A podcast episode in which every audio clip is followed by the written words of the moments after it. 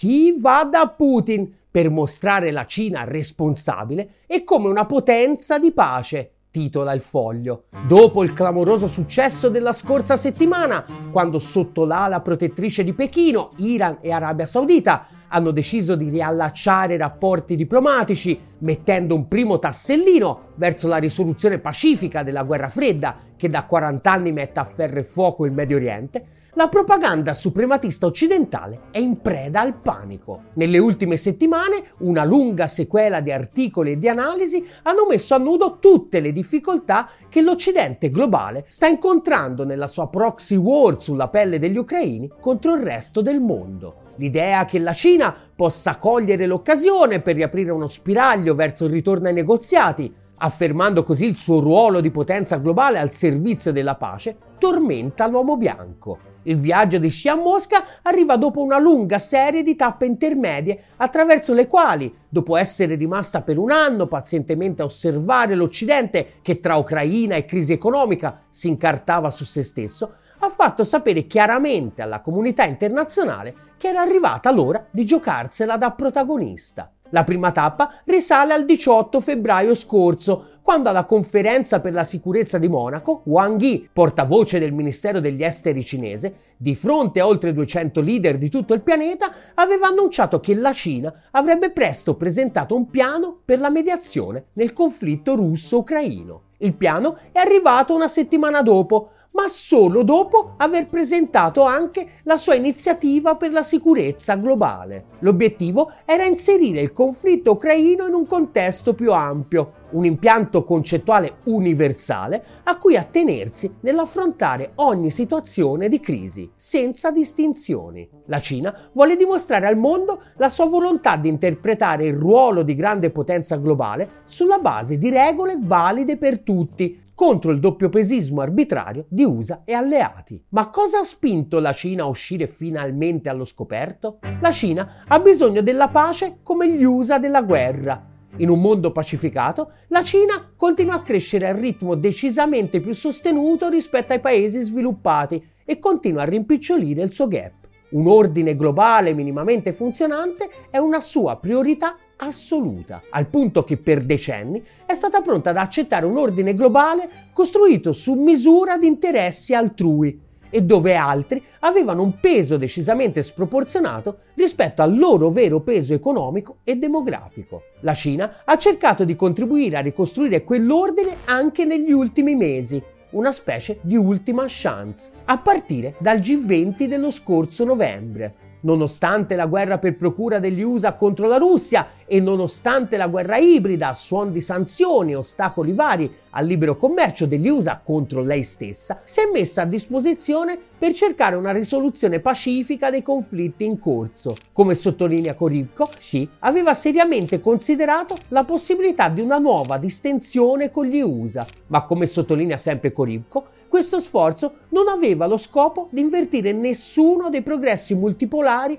di cui la Cina si è resa protagonista nell'ultimo decennio, ma semplicemente di perseguire una serie di compromessi reciproci volti a stabilire una nuova normalità nei loro legami per ridare stabilità alla globalizzazione. I loro colloqui, però, continua Coripco, si sono conclusi improvvisamente già all'inizio di febbraio, dopo l'evento paradossale del pallone cinese. In quella circostanza la fazione anticinese più intransigente degli Stati Uniti è salita di nuovo alla ribalta politica, mettendo fine così alla nuova distensione. Secondo Corinco, questo ha portato la Cina a ricalibrare il suo approccio alla guerra per procura NATO-Russia. Secondo il principale giornale economico giapponese Nikkei, tra le ragioni di questo repentino cambio di strategia cinese ci sarebbe anche un rapporto pubblicato due mesi prima da un importante think tank di Pechino. Il think tank in questione è l'Accademia delle Scienze Militari dell'Esercito Popolare di Liberazione, che secondo quanto riporta l'Asia Nikkei, a dicembre ha compiuto una sofisticata simulazione sul conflitto ucraino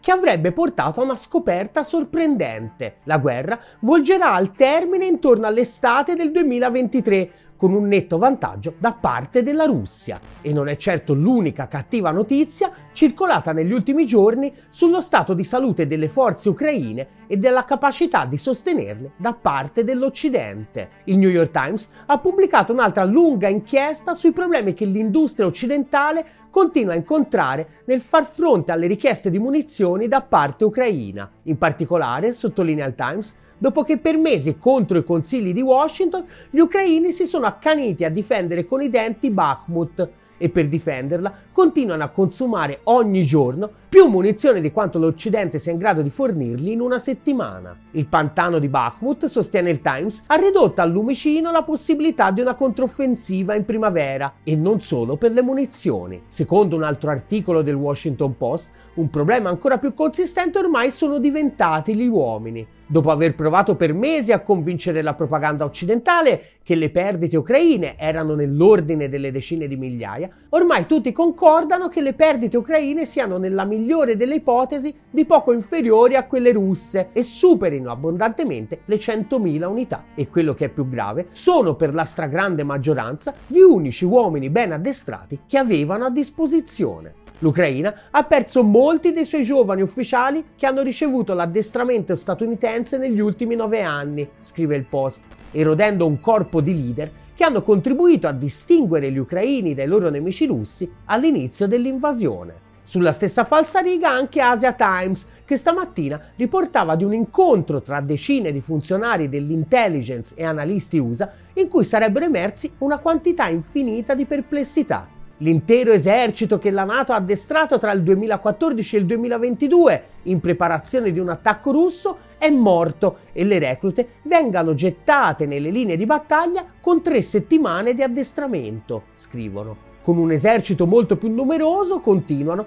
una guerra di logoramento è chiaramente a favore della Russia. Un battaglione ucraino, specificano, ha perso 600 uomini a gennaio, ha ricevuto 700 rimpiazzi e poi ha perso 800 uomini a febbraio, un tasso di vittime del 60% in due mesi. Inoltre, secondo Asia Times, tutti erano concordi nell'affermare che le prospettive di una svolta per porre fine allo stallo lungo la linea di contatto sono scarse L'attesa offensiva della primavera ucraina è una delle manovre più attese nella storia militare e la Russia ha avuto tutto il tempo per preparare posizioni difensive. Per tutti questi e molti altri motivi, secondo Politico, l'unità di guerra tra Stati Uniti e Ucraina si sta lentamente spezzando. Una settimana di notizie difficili per l'alleanza USA-Ucraina rivela un'armonia imperfetta commentano. In questa situazione una decisa iniziativa diplomatica cinese potrebbe trovare più sostenitori di quanti non si pensi.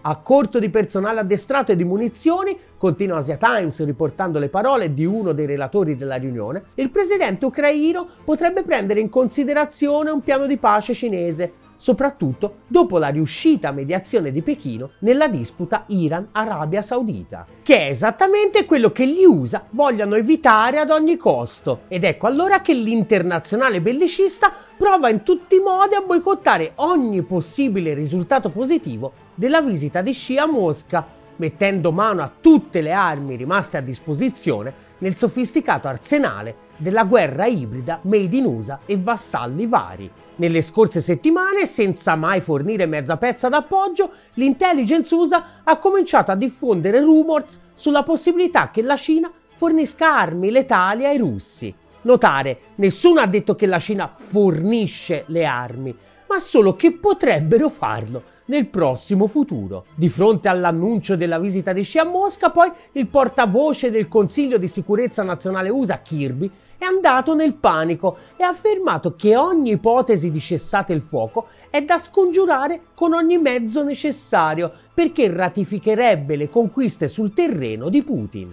Ma il vero capolavoro è arrivato venerdì scorso, quando la Corte Penale Internazionale, con tempismo perfetto, ha emesso un delirante mandato di cattura nei confronti di Putin accusato di essere direttamente responsabile niente po' di meno che della deportazione forzata di minori. Come scriveva oggi Santevecchi sul Corriere, ora Xi abbraccerà un Putin ricercato dalla Corte Penale Internazionale. Secondo Santevecchi, la politica russa di Xi sembra sospetta nella scelta dei tempi venerdì scorso l'annuncio del viaggio al Cremlino ha preceduto di poche ore il mandato di arresto del Tribunale dell'AIA. Quindi non è stato il Tribunale che ha accelerato un mandato farlocco per motivi politici, ma che ha anticipato, avvalendosi di qualche indovino di corte, l'azione dell'AIA. Così, per rompere un po' i coglioni. A parte per i quattro gatti che leggono ancora i giornali mainstream, la campagna di Infowar imbastita dall'Occidente e dagli scribacchini non sembra comunque aver sortito grossi effetti. D'altronde, la posta in gioco è piuttosto altina, diciamo, e le coordinate principali, almeno dal punto di vista russo, le ricordava Vladimir Putin stesso ieri in un lungo editoriale pubblicato dal principale quotidiano cinese, il People's Daily. Secondo Putin, attaccandosi più ostinatamente che mai ai suoi dogmi obsoleti e al suo dominio in via di estinzione, l'Occidente globale sta scommettendo sul destino di interi stati e popoli. La politica statunitense di dissuasione simultanea di Russia e Cina, nonché di tutti coloro che non si piegano al dettame americano, si fa sempre più feroce e aggressiva. L'architettura della sicurezza e della cooperazione internazionale viene smantellata. Putin ribadisce che la Russia è aperta alla risoluzione politica e diplomatica della crisi ucraina e che non è stata la Russia a interrompere i colloqui di pace nell'aprile 2022. Secondo Putin, la crisi in Ucraina è stata provocata e viene diligentemente alimentata dall'Occidente ed è la manifestazione più eclatante, anche se di sicuro non l'unica, del suo desiderio di mantenere il dominio internazionale e preservare l'ordine mondiale unipolare. Ma conclude, questo non funzionerà. Sulla stessa lunghezza d'onda l'altro editoriale, scritto direttamente da Xi Jinping e pubblicato sui principali media russi. Secondo Xi, profondi cambiamenti stanno avvenendo nel mondo moderno pace, sviluppo e cooperazione sono una tendenza storica inarrestabile. Il multipolarismo, la globalizzazione economica e la democratizzazione delle relazioni internazionali sono una tendenza irreversibile, ma allo stesso tempo le sfide alla sicurezza stanno crescendo rapidamente. Azioni di egemonia, dispotismo e persecuzione causano gravi danni al mondo. La comunità internazionale lancia un grido di allarme più che mai ha bisogno di vie d'uscita dalla crisi. Come sottolineava stamattina John May Wang dello Shanghai Institute for International Studies su Asia Times, quella di Xi Jinping è una strategia di ampio respiro volta a ripristinare l'ordine globale. Fallita la nuova distensione con gli USA, alla Cina non rimane che farsi promotrice di un nuovo ordine e per farlo non può che partire dal rapporto privilegiato col principale dei suoi partner, la Russia di Putin. Ma non è una guerra all'Occidente, di sicuro non una guerra contro chi in Occidente campa del suo lavoro e dalla guerra non ha niente da guadagnare. Wang ricorda come un rapporto del Fondo Monetario Internazionale del 2022 aveva evidenziato come pandemia prima e tensioni geopolitiche poi abbiano spinto oltre l'80% delle aziende dell'emisfero occidentale a rivolgersi per tutti i loro input intermedi, e cioè tutti i semi lavorati, diciamo,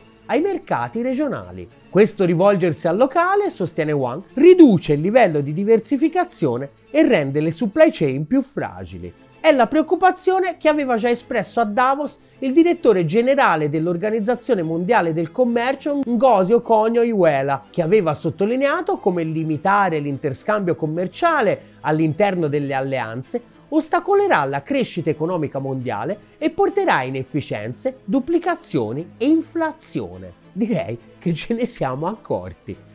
Nonostante l'impennata dei tassi di interesse da parte delle banche centrali e nonostante il prezzo dell'energia sia momentaneamente tornato a livelli quasi ragionevoli, l'inflazione continua a correre veloce e spinge le stesse banche centrali a rimandare la fine della corsa al rialzo dei tassi, o perlomeno le giustifica, diciamo. Le conseguenze le abbiamo viste in modo decisamente plateale negli ultimi dieci giorni, quando proprio a causa di questa ondata di rialzi l'intero sistema bancario occidentale ha cominciato a sgretolarsi con violenza inaudita.